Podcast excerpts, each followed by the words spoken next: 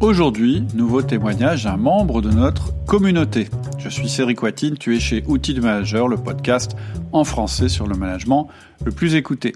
Aujourd'hui, j'accueille sur le podcast Didier Martin. Didier, c'est un auditeur de longue date puisqu'il écoutait Outils du Manager avant qu'Outils du Manager n'existe.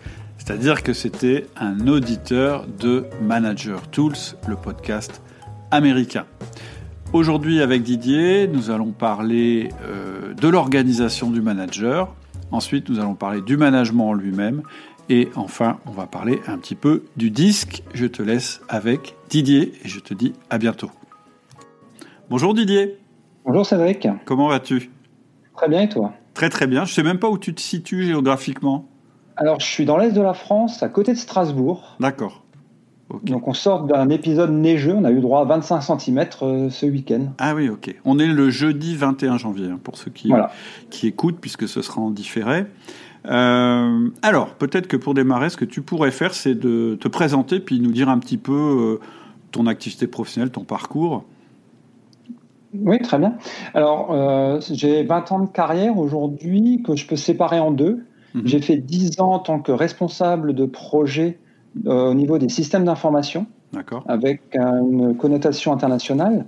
Et depuis 2009, euh, je suis responsable de service, mhm. alors euh, pluridisciplinaire, aussi bien au niveau logistique qu'au niveau processus outils, donc amélioration. J'avais du support technique et j'ai aussi du pricing. Ça me fait quelques casquettes. Alors, au fur et à mesure, il y a des choses qui ont été rajoutées, d'autres qui ont été enlevées au mhm. fur et à mesure des évolutions. Mhm. Et je travaille dans une société qui fait de la protection électrique et de la mesure d'efficacité énergétique. D'accord. Et, qui, euh, qui est, euh, dont, dont les, les, salariés sont assez euh, friands des formations outils du manager. Parce que quand j'ai vu le, le, nom de ta boîte, je me suis rendu compte que ce nom-là, je le connaissais et qu'il y avait plusieurs élèves dans les formations qui faisaient partie de, de ta boîte. Alors j'essaye de promouvoir effectivement un les podcasts, deux les formations, puisque c'est quelque chose auquel j'adhère et euh, j'ai connu Outils du Manager en 2009 par euh, la version anglaise américaine qui est Manager Tools. Tout à fait, ouais. Euh, et je suis arrivé effectivement en 2011 et ça faisait de mémoire deux ans que tu avais commencé. Et donc j'ai rattrapé très rapidement les deux années. Ouais, je pense qu'on a démarré avec Laurie en mars 2009. Si Ouais, effectivement, il y avait Laurie et après euh, tu as eu, je crois, ta sœur qui est avec toi de temps en temps. Alexia. Et, puis, et puis euh, plus récemment, Laurie est revenue. Exactement, c'est le podcast que j'ai écouté euh, cette semaine. Super. Ok, bah oui, donc tu es, vraiment à jour. puisque quasiment, quasiment, ouais. bravo, bravo pour ça en tout cas. alors, j'ai vu que tu avais. tu t'étais inscrit à six formations du catalogue. Euh, par contre, j'ai pas regardé si tu les avais toutes suivies, parce qu'en plus, euh, euh, je, glisse un mot en passant. Si vous voulez voir votre progression avec la nouvelle configuration de la plateforme, il faut bien cliquer sur terminer à chaque fois que vous terminez un module. Sinon, moi, je vois pas si vous avez suivi ou pas les formations. Donc, je sais pas si tu as suivi les, toutes les formations. Alors, j'en ai, j'ai pas tout terminé. Par contre, j'ai fait la première que tu avais sorti, la partie LME, le manager essentiel. Donc, celle-là, je l'ai terminée. Et euh, il y a quelque chose que moi j'aime bien, en tout cas sur la partie formation, mhm. c'est que c'est finalement comme un livre. Donc on peut la faire et retourner dedans plus tard en disant tiens ce point-là j'ai l'impression de plus le maîtriser ou quelque chose qui m'échappe et on peut facilement y retourner dedans. Donc c'est quand même un des avantages de l'avoir en permanence euh, mhm. et d'y accéder quand on veut et quand on, quand on peut. Ouais, c'est ce que je voulais en fait. Je voulais que. Et puis moi, de temps en temps, alors pas sur euh, le manager essentiel, j'en ai pas fait beaucoup, mais je fais des upgrades réguliers sur les sur les formations. Euh, euh, donc voilà, c'est pas mal d'y retourner effectivement. Donc, avant de rentrer peut-être dans le concept de LME, ce que je voudrais partager avec toi, c'est l'image du max à oxygène. Ouais dans les avions, euh, quand on, alors, je pense que quasiment plus personne les écoute et j'étais le premier à pas les écouter, les consignes de sécurité. c'est quand ils annoncent le masque à oxygène, la première chose qu'ils disent, c'est mettez le masque pour vous avant d'aider les autres. Et je pense que cette image-là, elle s'applique très bien. En tout cas, moi, c'est une de mes, euh, de mes life motifs sur le management et le manager. Si on s'occupe pas de soi, on va pas pouvoir manager et s'occuper de son équipe. Tout à fait, je suis tout à fait, tout à fait d'accord avec ça. D'ailleurs, le début de la formation LME, on parle du management compartimenté. En fait, parler du management compartimenté, c'est une manière de dire ce que tu viens de dire. C'est-à-dire que si on a un temps qui n'est pas compartimenté, c'est-à-dire que tout se fait en même temps, eh bien, on ne distingue plus les moments où nous, on travaille seul, les moments où on travaille avec nos collaborateurs, ce qui n'est pas du management, et les moments où on fait du management. Donc, je pense que c'est ça que tu illustres avec cette image. C'est exactement ça, et je rajouterai en plus euh, la première chose que Routine du Manager m'a apporté, c'est la routine et l'organisation personnelle du manager. Oui. Euh, je passais pour un manager organisé et mhm. moi je me sentais désorganisé dans mes listes de tâches, euh, dans ma façon de, gérer mon temps. Et finalement, ce qui me manquait, c'est cette routine du lundi qui est la surveillance du système de management. D'accord. Et depuis que j'ai mis ça en place, ça me permet d'avoir mes listes de tâches qui sont à jour. Alors, elles ne sont pas toutes non plus en permanence à jour, hein. mhm. mais en tout cas, j'ai un, un, moment dans ma semaine qui va me permettre de prendre du recul, de redéfinir mes priorités, de remettre à jour mes tâches. Et c'est vraiment ce qui me manquait d'un point de vue outil quand j'ai euh, quand j'ai démarré en tant que manager. Ouais, et il y a aussi peut-être un autre aspect qui est intéressant quand tu travailles euh, avec les, routines, c'est de prendre du recul par rapport à ta, par rapport à ce que tu fais et en fait de te regarder un petit peu de l'extérieur. C'est aussi ça le rôle d'une routine. C'est pas seulement de travailler de manière efficace, c'est aussi de pouvoir l'améliorer améliorer ta manière de travailler. Oui, tout à fait. J'en parlais, j'ai fait un, autre podcast aujourd'hui, on parlait des habitudes avec euh, euh, Katia Birac, qui était mon interlocutrice. Et en fait, euh, c'est ce que je lui disais. Je lui disais, non seulement avoir la volonté de changer son habitude, bah, ça va nous permettre de changer notre comportement, mais ça va nous obliger aussi à regarder comment on fait aujourd'hui et comment on pourrait faire demain. Donc c'est un peu plus qu'être organisé, c'est aussi avoir une vision extérieure sur notre travail, sur notre propre manière de travailler. Tout à fait. C'est euh, bah, la prise de recul et effectivement se rechallenger en disant bon, ça fait maintenant quelques mois que je fonctionne comme ça. Est-ce que finalement j'ai pas dérivé? Et c'est là aussi que je réutilise la formation LME en disant bah, tiens, cette partie-là, c'est tel chapitre de la formation hmm. et je vais me replonger dedans pour voir finalement est-ce que il y a une dérive? Est-ce qu'elle est positive? Dans ce cas, je vais la garder puisque l'objectif aussi, c'est de se l'approprier, hein, c'est pas de faire que du copier-coller, puisqu'on chaque manager, je pense, a sa méthode et sa façon de fonctionner. Hein. On en reparlera peut-être un peu plus tard avec euh, le disque ensemble. Mmh. Euh, mais en tout cas, à la base, c'est toujours intéressant de dire où est je me suis éloigné et pourquoi je m'en suis éloigné finalement. Mmh.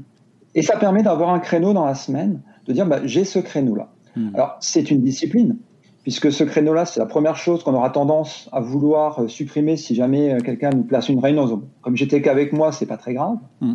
Mais finalement, c'est le moment le plus important pour moi de la semaine, c'est ce temps que je passe avec moi-même pour revoir euh, bah, mes routines, revoir mes listes de tâches, revoir qu'est-ce qu'il y a à faire, faire le point aussi sur les 1 à 1, comment je me sens. Mm dans ces 1 à 1 Qu'est-ce que je pourrais encore améliorer puisque maintenant ça fait euh, plus d'une dizaine d'années que je pratique les 1 à 1 donc il y a des choses qui s'instaurent, mmh. il y a des, habitudes aussi qui se mettent dedans qui sont pas forcément les bonnes donc de temps en temps ça permet de se rechallenger mmh. euh, sur cette partie-là. Mmh, intéressant. Donc en fait, euh, et, d'ailleurs, tu parles de routine. Là, je pense que quand tu parles de routine, tu parles de routine personnelle, d'organisation la fameuse routine du lundi où on fait le point, etc. Mais en réalité, quand on regarde, hein, le, le 1 à 1 en lui-même, c'est une routine aussi. En tout cas, c'est un rituel. C'est-à-dire, c'est quelque chose qu'on fait régulièrement. Et effectivement, lui aussi, tu peux le regarder de l'extérieur et te dire, ah bon, bah là, j'ai, j'ai dérapé, c'est devenu, euh, moi, ce que j'appelle un entretien de flicage, pour résumer. Ou bien, c'est devenu une session de travail, c'est plus un 1 à 1 comme c'était à l'origine. Et en général, ça fait du bien euh, de faire euh, un refresh et puis de redémarrer euh, son 1 à 1 comme il était censé être à la base avec les trois parties, etc. etc. Oui, alors sur les trois parties, euh, la première partie, effectivement, c'est euh, toujours le collaborateur qui commence le 1 à 1, sauf quand j'ai vraiment, moi, des messages à faire passer mhm. et que je ne souhaite pas qu'on soit pris par le temps. C'est les quelques rares cas où je commence le 1 à 1, notamment c'est toujours le collaborateur. Mhm. Après, j'ai mes parties à moi. Mhm. La partie effectivement euh, future et évolution, elle se fait moins souvent sûr. les deux parties. Bien sûr, bien sûr. Mais ça, c'est. Alors, alors, moi, je ferais. Alors, c'est, c'est pas comme ça qu'on est censé faire. Euh, moi, même, même si j'ai quelque chose de très important et d'urgent à dire, je ne parle jamais en premier dans un 1 parce que je ne sais pas, en fait, avant que l'autre ait ouvert la bouche, si réellement ma priorité est réellement une priorité. Et donc, dans ce cas-là, ce que je conseille, si tu n'as pas réussi à, s'il y avait une autre urgence que, que ton collaborateur a estimée plus urgente que la tienne, puisqu'il a priorité, il peut même empiéter complètement sur ta partie, c'est-à-dire que il peut même prendre toute la première partie. Et dans ce cas-là, au bout d'une demi-heure, par contre, puisque c'est la durée euh, euh, normale du, de l'entretien, tu peux choisir de lui dire ah, j'ai un truc à te dire, ou tu remets. Euh, moi, ce que je fais dans ces cas-là, c'est ça m'est jamais arrivé, hein, quasiment jamais arrivé. Euh, bah dans ce cas-là, je remets une réunion spéciale en fait, où je dis bah non, c'est pas un nain, là j'ai un truc très important à dire, j'ai pas eu l'occasion de le dire à un nain, donc euh, on, on, va en parler, c'est obligatoire, etc., etc. Tu vois. Ouais, tu, ouais, je vois. Alors, je vais juste un peu corriger le mon mode de fonctionnement. Hein. Euh, généralement, je demande à mon collaborateur les points qu'il souhaite aborder pendant ce 1 à 1. Et à partir de là, en fonction de la liste des points qu'il m'a donné, je dis écoute, j'ai un point à voir avec toi que je souhaite voir en premier. Hmm. Euh, c'est ce sujet-là. Si je vois que j'ai la personne qui est pas réceptive, surtout si c'est un message important, hein, si j'ai une personne qui est pas réceptive en face de moi, hmm. j'oublie. Ça hmm. servira à rien. Euh, exactement. C'est là où je voulais en venir, exactement. Et puis, il y a un un toutes les semaines. Si de temps en temps, tu as violé la règle, c'est pas très grave. Ce qu'il faut, c'est que ça n'arrive pas à chaque fois. Parce que là, non, parce autrement, ça devient plus, ça devient plus un 1, ça devient une réunion manager-manager. C'est ça, ouais, ça, ça devient, euh, c'est à sens unique. Ok. Ce qui n'est pas du tout l'objectif hein, du 1 1, en tout cas.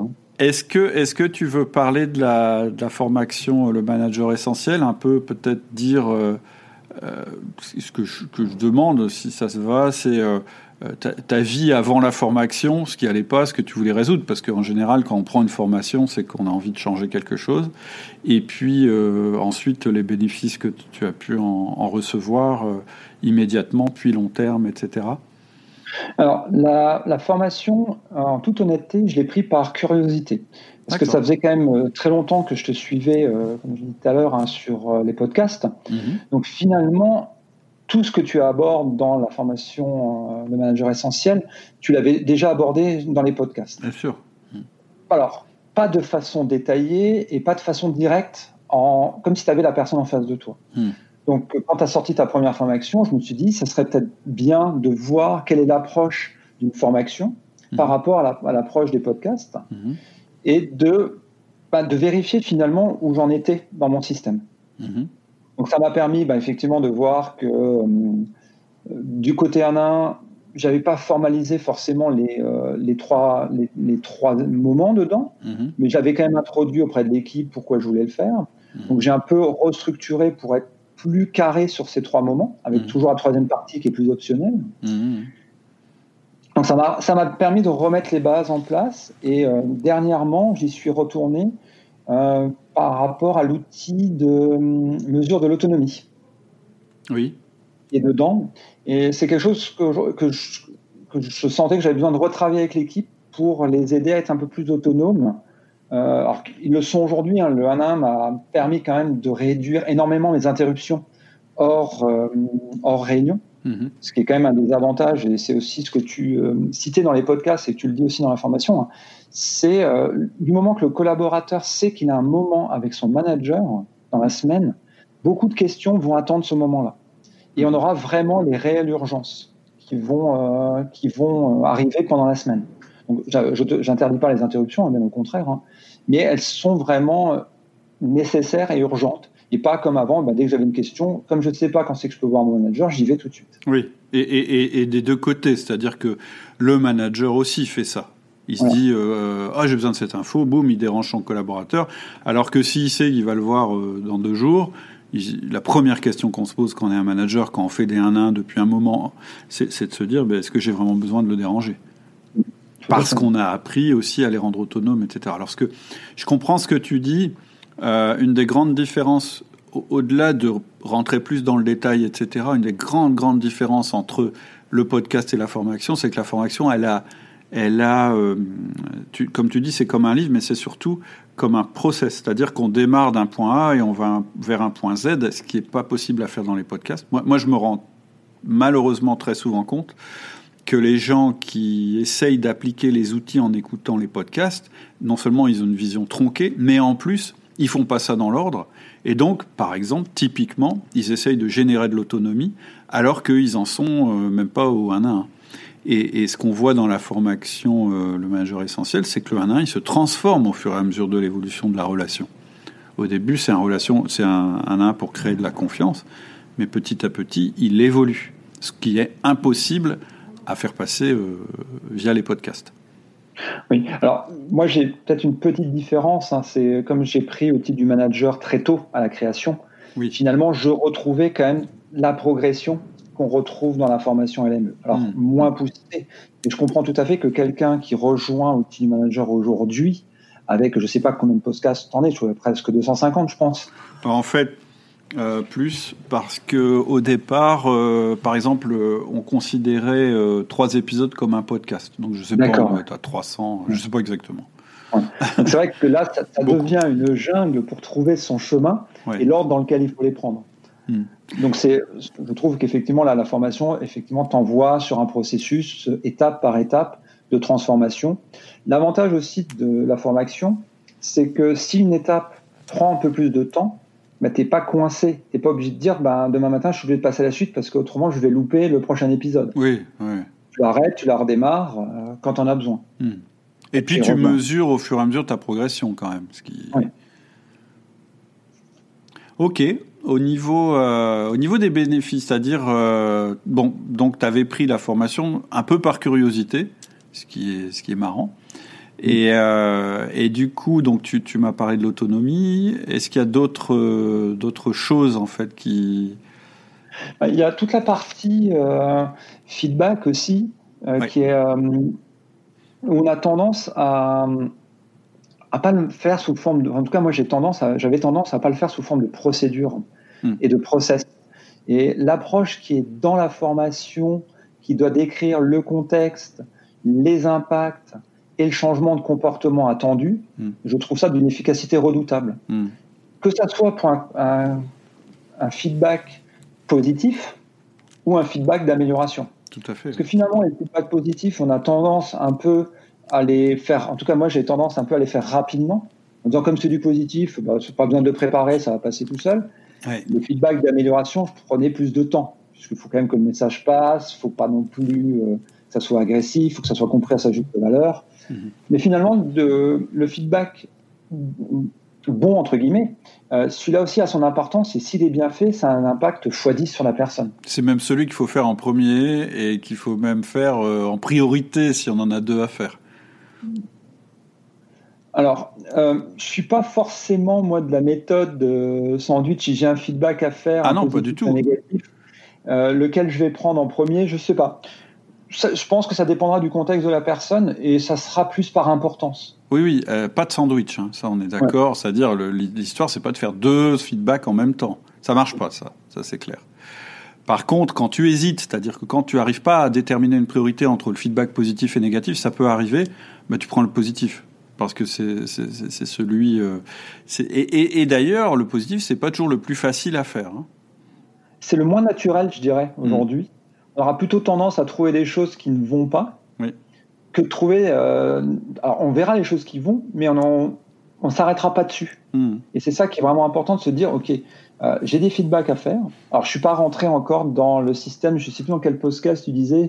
Tu avais rencontré quelqu'un qui travaillait dans une société. Alors, je sais plus si c'était fabrication de bouchons ou euh, de bouteilles. Oui, oui, non, il oui, oui, il travaillait. Et lui, il mettait les capsules dans une poche droite et quand il était à la fin de la journée, il fallait que tout soit dans la poche gauche en fonction des feedbacks qu'il devait faire. C'est ça. Il travaillait dans la distribution de boissons. Donc, j'en suis pas encore arrivé là. je n'ai pas cette, cette, discipline pour dire c'est 5 par jour qu'il faut faire. Mais c'est vrai que je, je, me force. Alors, je me force. Euh, non, ça devient naturel. Je pense que c'est important de faire euh, des feedbacks. Euh, alors, c'est surtout pendant les 1-1 mais que ça soit euh, positif ou que ça soit euh, d'amélioration. Tout à fait. Euh, c'est l'outil le moins naturel au départ. On n'est pas habitué à ça, surtout dans notre culture, et c'est un des plus puissants. Donc il faut faire l'effort. Et, ce qu'on a essayé de faire dans la formation, c'est vraiment de faciliter le, passage à l'action avec une préparation, etc. etc. Et, et c'est marrant parce que le module dont tu parles, qui parle du feedback, c'est celui où j'ai eu plus de commentaires et de commentaires positifs. C'est-à-dire, en général, les gens mettent une note, mais ils commentent pas. Là, j'ai la note qui est, très, qui est en général maximale. Et surtout, c'est comme une révélation pour beaucoup de gens. Et ce que, ce que j'aime bien aussi, c'est la partie exemple qui est quand même. Alors, certains vont peut-être dire bateau, mais je trouve moi simple à comprendre mhm. et euh, simple à transposer sur d'autres situations. Oui, tout à fait. On rentre pas dans des cas avec des si, euh, alors, bah, faut peut-être faire ça. Non, c'est un point, un comportement, une amélioration qui est attendue, enfin un impact et un, un comportement à améliorer ou à continuer. Et je trouve que cette simplicité-là fait sa force en fait aujourd'hui. Et alors, si tu devais euh, dire, euh, alors le feedback, qu'est-ce que ça t'a apporté toi fondamentalement, quelque chose que tu n'avais pas avant et qu'aujourd'hui tu as avec le feedback? Bah, Finalement, ça a simplifié ma relation avec mes collaborateurs. D'accord. Parce qu'à certains moments, tu vas essayer de tourner les choses, dire bah, comment je vais le dire, est-ce que j'en parle, est-ce que j'en parle pas? euh, ah, tu te sens pas à l'aise. Finalement, tu te rattaches sur le processus hmm. et euh, appliques le process. Et aujourd'hui, depuis que je le pratique, j'ai jamais regretté d'avoir fait un feedback à quelqu'un. Impeccable, J'ai eu des moments euh, de stress avant de faire le hmm. feedback, hmm. en disant que ça va pas être simple, ça va être, je risque d'avoir une, une, réaction épidermique, comment je vais la gérer? Et finalement, ça s'est toujours bien passé. Parce que finalement, c'est peut-être le fait d'être factuel, d'être clair, qui met la personne face euh, au feedback, hmm. pas en position d'inconfort et pas ne se sent pas agressé. C'est ça hmm. le plus important. Que une personne qui, pour moi en tout cas, une personne qui se sent agressée va forcément se fermer, va se mettre en protection. Et c'est euh, là, c'est de la protection, donc le comportement il est plus forcément rationnel. Oui, oui, oui bah c'est la poussée d'Archimède. Plus tu pousses, plus ça résiste. Voilà. Et donc ça marchera pas. Et ce que j'aime bien, c'est la philosophie qui est derrière. C'est si le message n'est pas passé, c'est pas grave. Hmm. D'ailleurs, en ce moment, je suis en train de lire un livre, je ne sais pas si tu, euh, tu, le connais, qui s'appelle euh, Foutez-vous la paix. Hmm, non, je crois que celui-là. Commencé à vivre. D'accord. C'est assez intéressant comme principe et ça rejoint un tout petit peu à la fin de, tes conseils sur les feedbacks de dire mais s'il n'est pas passé, c'est pas grave. Hmm. si jamais ça se reproduit, on refera le même feedback. Et au bout d'un moment, bah, il y a peut-être une autre action à prendre, mais on n'a pas appris à marcher en un jour. Mhm. Donc il faut y aller petit, petit pas par petit pas. Mhm. Et je pense que c'est cette notion-là aussi de petit pas et de ne pas attendre qu'une situation devienne euh, soit très conflictuelle, soit euh, très compliquée, de permettre de désamorcer en amont, bien le plus tôt possible. Oui, tout à fait. Mais ça, c'est vrai dans le management en général. C'est-à-dire que le management, euh, c'est les Américains qui disent ça, c'est, le c'est comme le mouvement des plaques tectoniques. Ça bouge, ça bouge. Il faut faire bouger les choses progressivement, mais à la fin, on a déplacé des montagnes. Et c'est un peu le principe de, chacun des outils dont on parle. C'est ce que j'utilisais moi en, méthode de projet. Euh, c'était de décomposer les tâches euh, de façon le plus simple et à tenir, quitte à, quitte à tenir dans une demi-journée. Hmm puisque c'était super facile de savoir si on était en retard ou pas. La mhm. tâche était faite dans la demi-journée, ben c'était fait. Elle n'est pas faite, on est en retard. Et c'est comme ça aussi que la formation est construite, c'est-à-dire on ne mm. fait pas franchir des, des, on ne fait pas euh, gravir des montagnes d'un seul coup. C'est, c'est, très progressif et c'est, une chose à la fois et dans l'ordre. Oui, et euh, ce que tu disais tout à l'heure du processus, hein, le, le 1-1, où la base, c'est la confiance euh, mutuelle euh, manager-manager. Euh, sans cette partie-là, on n'attaque pas les feedbacks de la même façon. Hmm. On va pas attaquer la délégation non plus de la même façon. Et encore moins la dernière étape, qui est la partie après coaching de la hmm. personne. Hmm. Donc, alors, il y a des personnes qui vont, avec certains collaborateurs avec qui je vais beaucoup plus vite sur certaines étapes puisqu'il y a des choses qui se font naturellement plus rapidement, mais d'autres, je prends beaucoup plus de temps. Il y a d'autres, je reviens encore au basique de recréer de la confiance si j'ai si l'impression qu'elle est en train de se perdre, euh, ou en tout cas s'essouffler. Mhm. Est-ce que euh, quand tu as fait la formation, euh, moi ce qui m'intéresse, c'est un petit peu savoir ce que ça a transformé aussi dans ta vie, soit dans tes performances, soit euh, dans ta vie perso, soit dans, enfin perso, dans ta vie professionnelle, mais ta vie à toi, ou peut-être de la, la, la perception qu'on a de toi. Qu'est-ce que je me suis jamais posé la question si ça avait changé ma perception de moi. Mhm. Alors, je demande régulièrement des feedbacks à mes collaborateurs, puisque comme j'en donne, j'accepte d'en recevoir. Euh, même si dans un de tes podcasts, euh, tu dis c'est pas forcément l'outil qu'il faut utiliser pour euh, faire un feedback à ton chef. Non. mais en tout cas, moi, je ouais, toi, tu autorises tes collaborateurs à te faire un feedback, c'est ça mm. Tout à fait, tout à fait. Je les autorise sans aucun problème. Et au contraire, euh, je leur, demande de m'alimenter, mm-hmm. puisque par moment, on est tous humains, on peut avoir des comportements qui peuvent être plus ou moins adaptés à la situation. Et c'est toujours intéressant d'avoir un de ses collaborateurs qui est capable de nous dire euh, sur ce coup-là, j'ai pas trop bien compris pourquoi tu as réagi comme ça? Hmm. Euh, voilà comment moi je prends le message que je viens de recevoir. Hmm. Hmm. Alors soit, bah, effectivement, c'est, je conçois tout, simplement que c'était dur à recevoir, mais c'est exactement la forme que je voulais utiliser. Ou soit, bah, merci de m'avoir fait parce que c'était pas du tout de cette façon-là que le message devait être perçu. C'est assez intéressant dans les deux sens. Donc, euh, bah, j'ai gagné en disponibilité. Ça s'est senti euh, aussi au niveau de mon équipe. Hein. Je suis euh, beaucoup en déplacement. Euh, avant toute cette période de, Covid, euh, je passais plus de 30 à 40% de mon temps à l'étranger. Donc ça me permettait aussi, grâce au 1 à 1, grâce aux routines qui étaient en place, de garder ces moments avec mes collaborateurs. Même si j'étais à l'autre bout du monde, je prenais le temps, je les là, par contre, je me permettais de les replanifier puisque les horaires n'étaient pas forcément adaptés euh, dans les créneaux horaires que je me trouvais à l'étranger. Mhm. Mais j'essayais de garder le 1 à 1 avec euh, mes collaborateurs, même en déplacement. Mhm. Alors, je ne l'ai jamais fait pendant les congés. J'avais entendu dire que certains le faisaient. Euh, j'en parlais dans certains podcasts. Les congés, ça reste des congés. Mhm. voilà. Alors, petite parenthèse, tu avais fait de mémoire un podcast aussi sur le départ en vacances. Et euh, le traitement des mails, on en avait échangé rapidement où j'avais effectivement coupé complètement euh, ma lecture de mails pendant 15 jours. Mhm. Et le résultat était assez impressionnant puisqu'à un moment donné, je passais une heure par jour à traiter mes mails pendant mes congés. Et là, je l'avais pas fait sur 15 jours et retour, j'avais mis 6 heures et j'avais traité tous mes mails en 6 heures. Mhm. Donc aussi un gain de temps énorme. Euh, tu avais une routine pour le faire. et donc, une disponibilité après pour, pour repartir sur avec mes collaborateurs. Hmm. Donc, premier effet positif, c'est la disponibilité, c'est ce que tu as dit vis-à-vis de tes collaborateurs, qui a été ressenti par tes collaborateurs. Et deuxième effet aussi, c'est de ne pas perdre le contact quand tu es en déplacement. Euh, et, du coup, de ne pas arrêter le, management de tes collaborateurs parce que tu es en déplacement. Parce que c'est assez typique de, de quelqu'un qui se déplace beaucoup, c'est qu'il n'arrive pas à manager ses équipes sur place en général. Alors euh, aujourd'hui, euh, je manage euh, le plus gros de mon équipe et, euh, autour de moi, mais j'ai euh, des collaborateurs qui sont aussi en home office avant la période de Covid. Et j'avais, il y a quelques années, des collaborateurs qui étaient sur Paris et des collaborateurs qui étaient en Italie. Donc j'avais déjà cette notion de management à distance que j'avais instaurée par mes déplacements et aussi par la situation géographique de mon équipe. Mmh. Ok. Donc, disponibilité. Ensuite, est-ce que tu as d'autres bénéfices auxquels tu penses?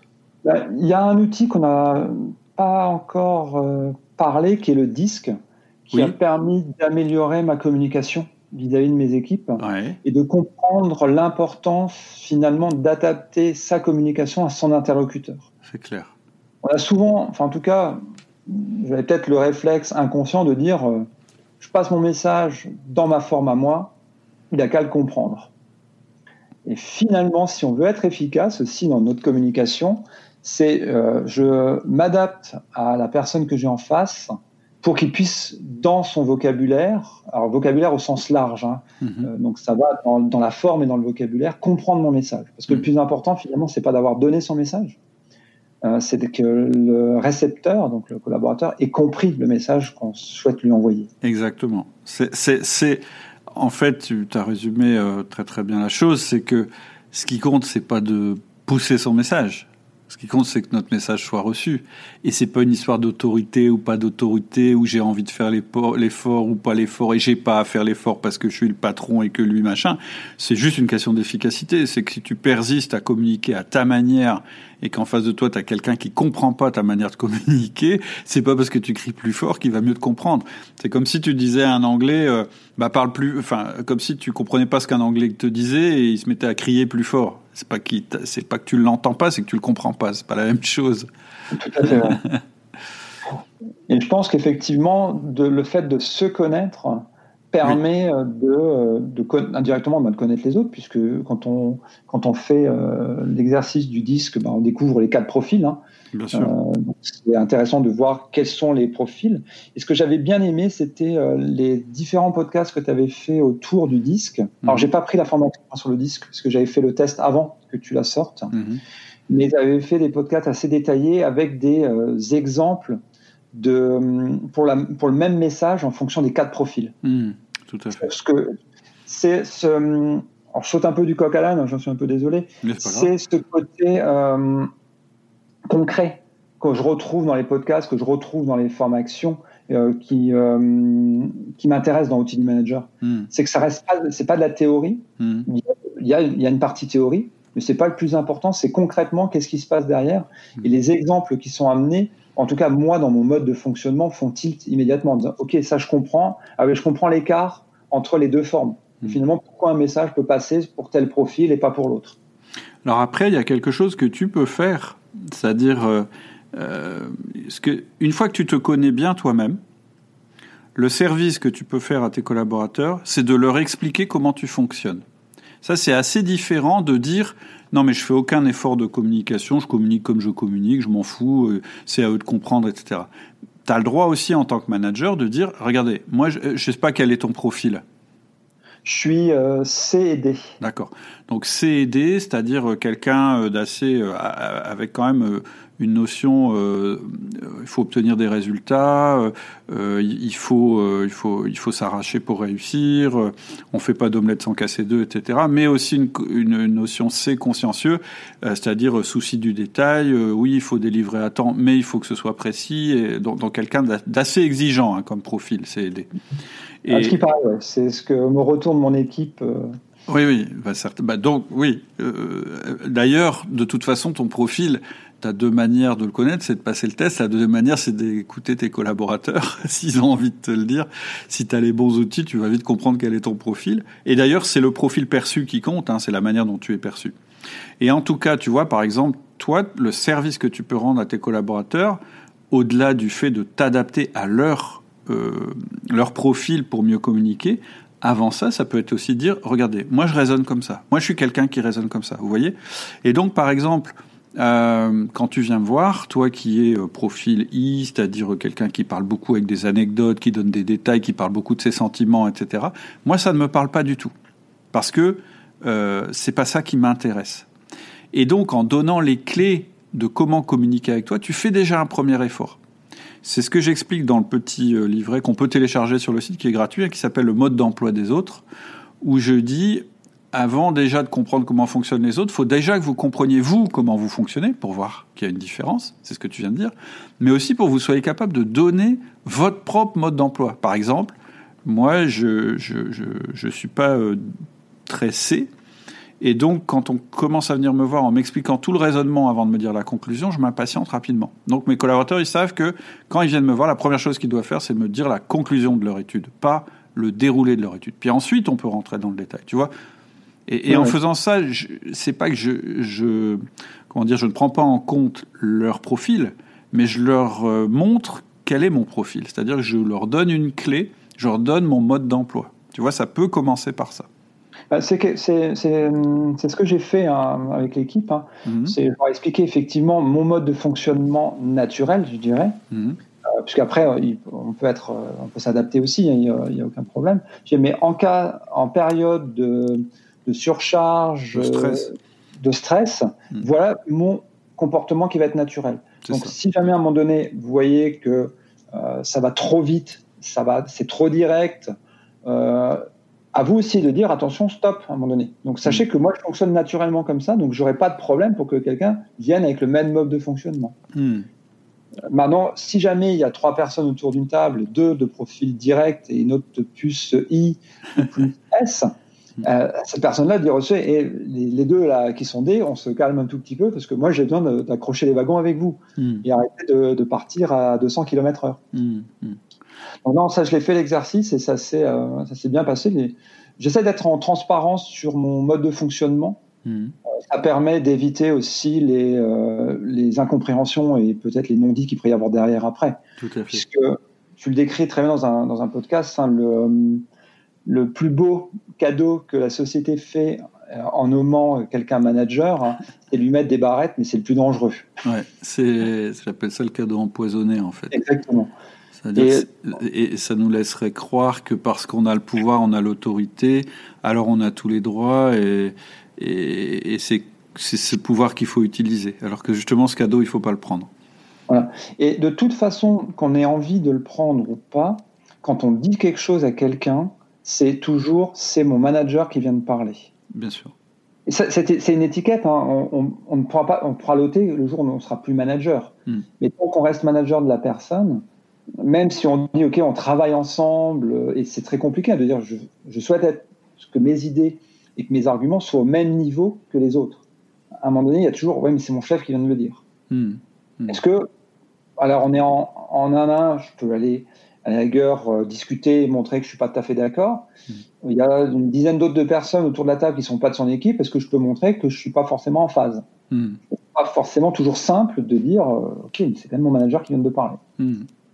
Et même si la personne en face dit non, mais tu peux très bien, puisque c'est une discussion ouverte, on est 12 autour de la table, c'est pas euh, toi et, moi plus les, euh, les 10 autres, c'est 12 personnes au même niveau et on discute et on échange nos idées. C'est faux.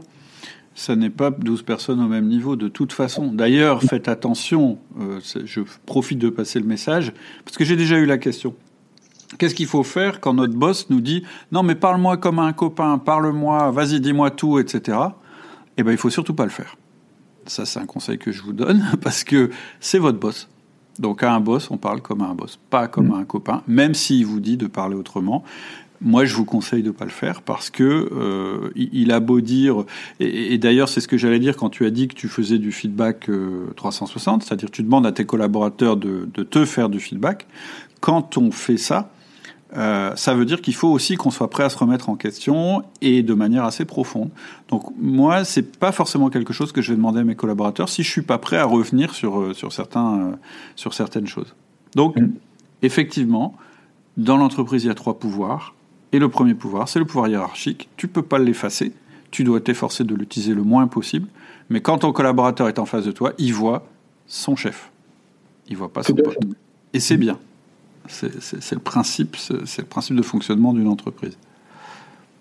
Est-ce que tu connais les profils 10 de tous tes collaborateurs?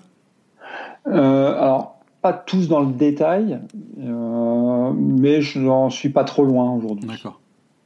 En fait, tu vois, la formation disque, elle permet ça, par exemple, de savoir euh, très rapidement quand tu as un groupe en face de toi, de pouvoir repérer assez facilement, dire, bah lui, il est plutôt comme ça, comme ça, et puis elle te fait faire des tests c'est-à-dire sans, sans faire passer le test à ton collaborateur, en lui posant certaines questions, en regardant comment il réagit dans certaines situations, de le cerner assez rapidement, et du coup de pouvoir faire par exemple la cartographie de, ton équipe, te dire bah tiens mon équipe elle est par exemple très déséquilibrée euh, sur tel profil, etc., etc. Tu vois c'est des choses. Euh, mais je suis d'accord avec toi, la première chose à faire par rapport au disque, c'est soi-même de passer un disque pour comprendre comment nous on fonctionne. C'est un peu, c'est exactement le, pour boucler avec ce que tu disais à propos de l'oxygène. Bah, je vais d'abord regarder euh, moi comment je fonctionne et essayer de comprendre comment je fonctionne. Euh, et ensuite, je regarderai euh, comment fonctionnent les autres. Et du coup, je comprendrai les, les, les possibles frictions qu'il y a entre nous. Mmh. C'est la même chose que pour les routines. Moi, j'ai appliqué les routines sur moi, sur mon management, sur ma façon de travailler. Et là, récemment, euh, afin d'aider certains de mes collaborateurs à être moins sous l'eau, mhm. euh, on a commencé à aussi ritualiser des phases de la semaine pour qu'ils puissent se concentrer sur certains projets. Bien sûr. Il y a des collaborateurs qui ont 4-5 projets en même temps. Et je leur ai dit, à un moment donné, si vous faites les 4-5 sans que pouvoir vous concentrer en disant cet après-midi, je travaille sur ce projet-là et je mets mon cerveau sur ce projet-là, eh ben, il va y avoir des interférences, ça va être compliqué. Mhm. Vous allez vous arrêter, vous allez reprendre, donc perdre du temps. Et depuis qu'on a mis ça en place, ça fait à peu près deux mois maintenant, ben, ça a permis d'apaiser la situation. Alors, ça n'a pas réduit la charge, hein, il y a toujours des semaines compliquées, mais euh, ils arrivent plus facilement à se focaliser et à être concentrés sur, la, sur le projet en question. Mhm. Et mhm. c'est quelque chose que, bah, indirectement, j'ai pris de, la partie euh, routine du manager que j'ai transposé pour aider mes, mes collaborateurs aussi à, à s'organiser. Hmm. Oui, c'est intéressant. Et euh, bah, ceux en tout cas qui sont en mode projet, euh, je leur ai demandé de mettre euh, en place une routine de fin de semaine ou début de semaine, ils ont eu le choix, hein, soit le vendredi, de façon à ce qu'ils puissent faire le point sur ce qui s'est passé dans la semaine, qu'est-ce qu'ils vont devoir faire la semaine prochaine, est-ce qu'ils ont l'ensemble des données pour pouvoir les faire, et quelles sont les priorités. Hmm.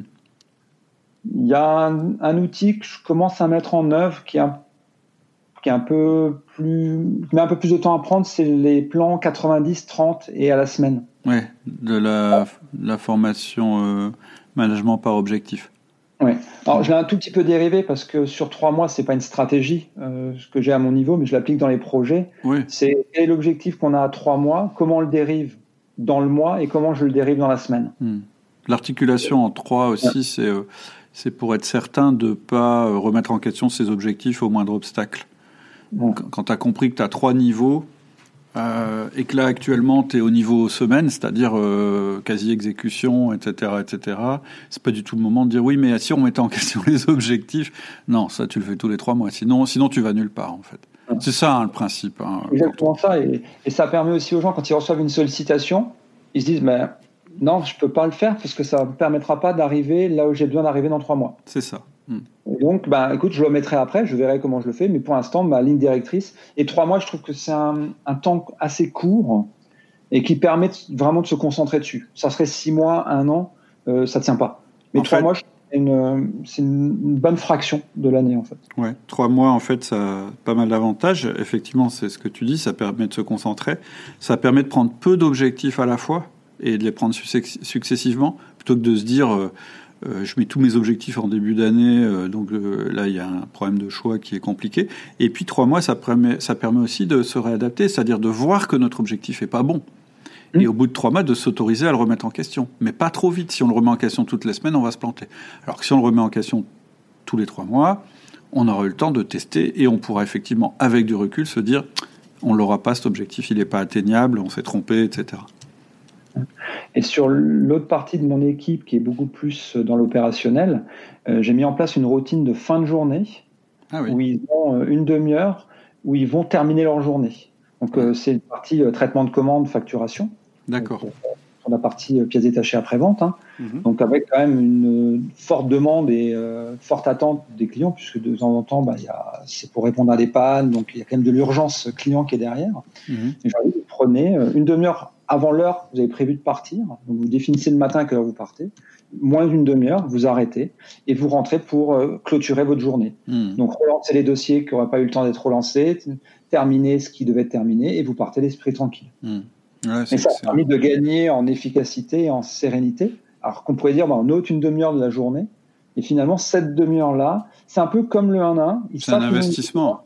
ils savent qu'ils ont une demi-heure pour pouvoir terminer ce qu'ils n'auront pas terminé ou ce qu'ils auront loupé dans la journée. Hmm. Très intéressant. Hmm. Est-ce qu'il y a d'autres choses euh, que tu voulais évoquer? J'ai vu que tu, tu, tu, m'avais dit, euh, ah, quand, quand, on a préparé, tu m'as dit j'aimerais bien parler au droit, euh, du droit à l'erreur. Ah oui, le droit à l'erreur sur le management. Ça revient sur un des messages qui aujourd'hui, manager, c'est un métier. Donc ça s'apprend. Et euh, quand on apprend un métier technique, la personne a le droit à l'erreur. Elle fait une erreur, elle se, corrige. Mhm. Et aujourd'hui, dans le management, le droit à l'erreur est très compliqué. Et beaucoup moins accepté. Mhm. Alors qu'on est en phase d'apprentissage aussi. Mhm. C'est un apprentissage permanent. Euh, un manager, en tout cas, c'est ma vision, hein, ça pourra peut-être faire des commentaires sur euh, le forum, mais un manager qui n'évolue pas tous les jours, au bout d'un moment, il s'endort et il sera plus au niveau. Et le fait de pouvoir évoluer, ça veut dire aussi qu'on peut en temps faire des erreurs, des erreurs de communication. Hmm. alors des erreurs de management, et on se corrige et on réapprend de nos erreurs. Hmm. C'est quelque chose pour moi aujourd'hui qui est euh, très compliqué à ce que ça soit accepté et que ça ne soit pas vraiment mal vu. C'est ah, bah, il y a une erreur qui a été faite. Ah, bah, finalement, bah, c'est bon, il est catalogué, la personne est cataloguée derrière. C'est ça, ouais, tout à fait. On parlait dans un podcast euh, là-dessus que généralement, le manager, il a 30 secondes pour, pour que son collaborateur décide s'il est un bon manager ou un mauvais manager. c'est ça. Et on l'a tous fait. Hein. On a tous cette tendance, la première fois que notre boss rentre dans la pièce, à le juger en trois minutes, en se, dire, en se disant lui il est bon ou lui il est pas bon. Ce qui est terrible. Il n'y a aucun métier euh, où on juge les gens de cette manière-là, surtout les gens qui débutent. C'est-à-dire que c'est sûr que quelqu'un qui commence à être manager, euh, bah, il, démarre de, il démarre de bas. Comme un vendeur, on s'attend pas à ce qu'il vende à sa première visite. On sait qu'il aura besoin de six mois peut-être euh, pour se mettre à niveau. Et en management, je suis d'accord avec toi, c'est comme on a cette croyance que le management est inné, bah, quelqu'un qui est pas très bon en management maintenant, on se dit sera jamais bon on n'a absolument pas la notion de courbe d'apprentissage comme on l'a dans tous les autres métiers, ce qui est complètement stupide. Et euh, là, tu utilises souvent dans la courbe d'apprentissage euh, la courbe en queue de cochon. Et sur le management, c'est pareil. À un moment donné, on va un peu euh, rentrer, alors pas dans, pas dans une routine et une lassitude, mais on rentre effectivement dans des habitudes. ça s'effrite tout doucement. Et si on ne permet pas à un moment donné de dire, bah, va falloir que je rebondisse alors ça peut être par des lectures, des podcasts, des formations, du coaching, mais on rebondit et on s'améliore. Mais s'il n'y a pas cette phase de décroissance, on ne sera jamais sur une phase d'apprentissage complètement euh, linéaire. Bien sûr. ça se peut, hein, mais euh, en tout cas, moi, j'ai pas réussi jusqu'à ce jour. En fait, c'est aussi une des grandes différences entre un podcast et la formation LME, le manager essentiel dont tu parlais, et toutes les formations, c'est que là aussi on prend en compte la courbe d'apprentissage. Le danger avec les podcasts, vraiment ce que j'ai vu souvent, et ça m'embête, c'est que par exemple, quelqu'un tombe sur le podcast sur la délégation, puis il se dit demain je vais déléguer. S'il n'a pas mis les bases, s'il n'a pas tout mis, ça marchera pas. Donc euh, il va rentrer dans une phase de régression, ça va être pire que mieux. Et puis, euh, euh, ça va aussi. Il y a un deuxième aspect hein, par rapport au droit à l'erreur en management, c'est que en plus, on travaille sur de la matière humaine. C'est-à-dire que quand tu t'es trompé une fois, les gens s'en souviennent. Euh, surtout tes collaborateurs. C'est-à-dire que quand tu as essayé de déléguer quelque chose que ça n'a pas marché, alors ton collaborateur ne va pas forcément t'en vouloir, peut-être qu'il va s'en vouloir à lui-même, mais en tout cas l'expérience de la délégation ratée, elle reste ancrée en lui et donc, ça va être très dur la prochaine fois, de, même avec une euh, méthode, de euh, réussir euh, ta délégation. Il va falloir que tu reprennes au niveau de la confiance, etc. Et c'est pour ça qu'une formation, c'est progressif. On part d'un point A, on va à un point Z, et surtout, on, on ne brûle pas les étapes.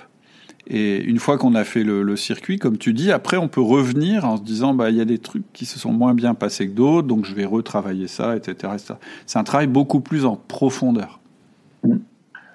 Alors j'ai découvert euh, récemment, il y a quand même un métier où le droit à l'erreur est très compliqué. Ah bon? C'est le métier d'agriculteur.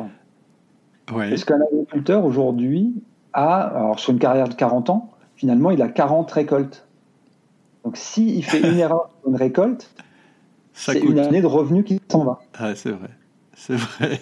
Et, donc quand, on va demander à un agriculteur, tiens, on pourrait tester telle semence ou euh, tel process, on va dire, il faut que ça marche parce que derrière, autrement, j'ai pas de revenus. Donc le droit à l'erreur est quand même compliqué, en tout cas dans ce métier-là. Tout à fait. Alors il faut qu'il fasse des tests sur des petits morceaux de son territoire.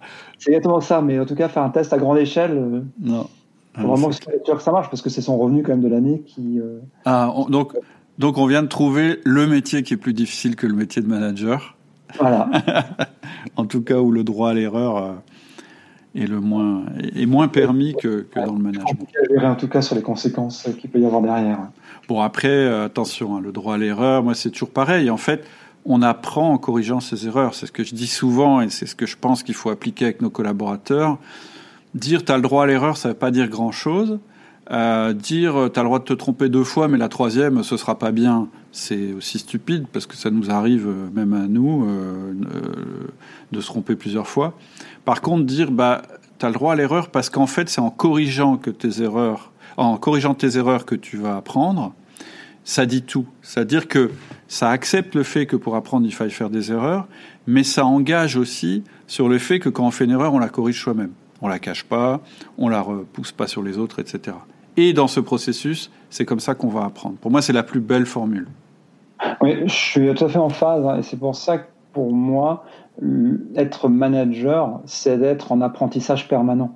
Hmm. Et c'est aussi pour ça que j'accepte et j'ai toujours demandé, moi, à mes équipes, de me faire du feedback. Hmm. Parce que c'est une source, euh, en tout cas de mon point de vue, hein, c'est une source importante d'information et de qu'ils puissent se donner la liberté de faire des retours et que nous on puisse, en tout cas moi, je puisse les intégrer et m'améliorer grâce à ça. Ce qui est très important. C'est très compliqué, hein, seul. Hein.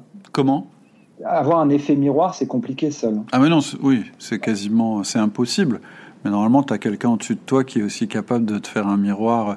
Alors, juste une, un conseil que je te donne quand tu demandes à tes collaborateurs de te faire un feedback, c'est de leur dire je te demande un feedback, je te le demande comme un, service, parce que ça va être éventuellement une opportunité d'amélioration.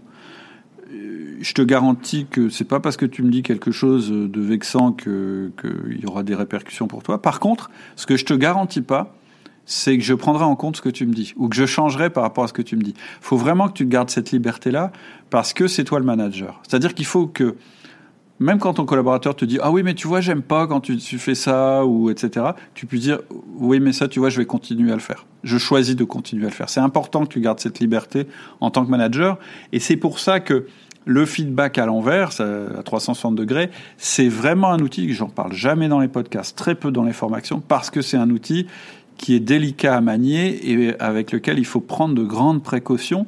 Sinon, tu vas raconter des histoires à tes collaborateurs. C'est-à-dire que tu vas, tu vas faire comme s'il n'y avait plus de lien hiérarchique. Or, c'est pas le cas. Tu vois? Alors, je, je, suis tout à fait en phase. Alors, je suis très transparent euh, avec, euh, avec cet exercice-là. Déjà, quand je commence l'exercice, je leur explique effectivement ce que tu viens de dire. Hein. Il n'y aura pas de répercussion par rapport à ce qui va se dire dans cet entretien-là. La seule réponse qu'ils auront de ma part, c'est merci. Mhm. Et après, bah, ça sera à moi de décider si je mets quelque chose en place par rapport à ce qu'il vient de me dire ou pas. Voilà, c'est important. Mais ça ne veut pas dire un feedback, une action d'amélioration. Et il faut. ça sera merci, quelle que soit ma décision de faire derrière. Ouais, tout à fait. Et, et puis, euh, euh, il y a un biais. Il faut savoir qu'il y a un biais. C'est-à-dire que il faut savoir que quand tu dis ça, même si tu dis non, mais vraiment, euh, parle-moi comme la personne, tu es toujours son patron et c'est très bien. Et donc, elle te dira pas forcément réellement le fond de sa pensée. Et c'est pas grave. Et c'est pas grave. Euh, ça revient un peu euh, sur la même chose quand on dit euh, j'ai quelque chose de confidentiel à te dire. Mmh. Je leur dis tout de suite attention, mmh. vous me parlez en tant que manager. Mmh. Moi, je vais garder la confidentialité si ça ne met pas en difficulté l'entreprise. Bien sûr. Si ça met en difficulté l'entreprise ou la personne, hein, s'il y a un risque psychologique pour la personne, mhm. je ne pourrais pas garder le niveau de confidentialité. Mhm. Mhm. En fait, tu ne peux pas promettre à tes collaborateurs la confidentialité et tu ne peux pas leur promettre la transparence non plus. C'est une erreur de dire je vais être transparent, je vais tout leur dire, parce que c'est faux. Et que si tu faisais ça, bah, tu, tu ferais un sale coup à ton entreprise, c'est-à-dire que tu révélerais euh, absolument tout ce que tu sais et on sait très bien que c'est pas possible. Et, de la même manière, tu ne peux pas leur promettre la confidentialité pour les raisons que tu viens de donner. C'est que toi, tu as une instance qui est supérieure, qui est l'entreprise, et que donc tu favoriseras toujours l'entreprise par rapport euh, à la confidentialité que tu as demandé à un collaborateur. Et, et, ce que je veux dire, c'est que ton collaborateur, il va te respecter pour ça. Tu sais, le patron, euh, ou plutôt le, chef, qui est un peu au courant de toutes les petites histoires de tout le monde et qui en fait. C'est pas des gens qui sont respectés, c'est pas des gens qui sont, euh, je dirais, euh, respectés par leurs collaborateurs. Ok, bah écoute, euh, merci beaucoup pour, euh, pour ce moment passé ensemble. Le, le, podcast va apparaître sur le forum, donc il y aura peut-être des commentaires. Voilà, si jamais je vois que des questions te sont posées et que tu n'y réponds pas, je te, je te ferai un petit mail pour dire. il faut... y a, De toute façon, même si jamais tu, dans les notes du podcast, tu veux mettre mon, le lien vers mon profil LinkedIn, il n'y a, aucun souci, hein, tu peux le mettre. D'accord, ok. Ça marche contacter euh, par LinkedIn. Euh, c'est le moyen que j'utilise euh, le plus aujourd'hui. Facebook est réservé à la partie privée et puis LinkedIn à la partie professionnelle. D'accord, ouais, comme beaucoup de monde. Mm. Ok, ok, bah écoute Didier, ça m'a fait plaisir. Merci beaucoup pour ton temps. Ah, merci de la proposition d'interview, ça m'a fait plaisir. Mais c'est tout naturel, c'est toujours intéressant d'échanger. Et puis je te dis donc peut-être à bientôt sur le forum.